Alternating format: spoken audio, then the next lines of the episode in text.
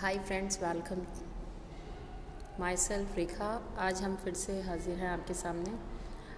आज मैं आपके सामने कुछ बात करना चाह रही हूँ कि हम लोग ना ज़िंदगी में बहुत कुछ सोचते हैं, बहुत कुछ करना चाहते हैं, मतलब हम अंदर से पूरे बहुत एम्बिशियस हैं, बट कंडीशंस ऐसी हो जाती हैं, कुछ हम अपने आप में नेगेटिव हो जाते हैं, हम वो काम कर नहीं पाते हैं।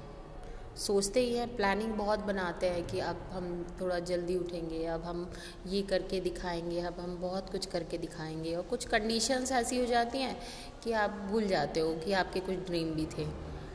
बट अब रियलाइज़ होता है कि नहीं, हमें करना है, चाहे अब कुछ भी हो जाए।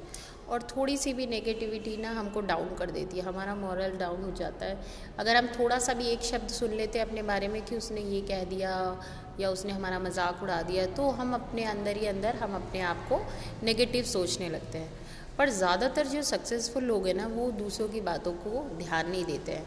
और जो मोस्टली ज़्यादातर लोग हैं, मतलब अमाउंट जिनका ज़्यादा है, वो ज़्यादातर दूसरों की बात से उन पे इम्पैक्ट पड़ता है। और जिन लोगों को इम्पैक्ट पड़ता है, लॉस उन्हीं का ही होता है।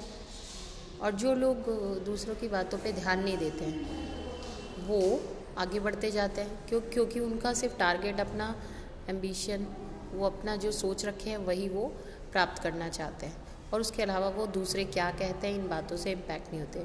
लेकिन जो हम नॉर्मल लोग, ज़्यादातर क्या होता है, दूसरों की बातों से हम एकदम हर्ट हो जाते हैं और हमारी परफॉर्मेंस डाउन हो जाती है। तो आज से हमें ये डिसीजन लेना है कि चाहे कुछ भी हो, हमें बिल्कुल भी नेगेटिव नहीं होना है, और चाहे कोई कुछ भी कहे, हमें अपने फोकस, अपने काम पे फोकस करना है और अपना बेस्ट देना है। आज बस इतना ही। थैंक्स।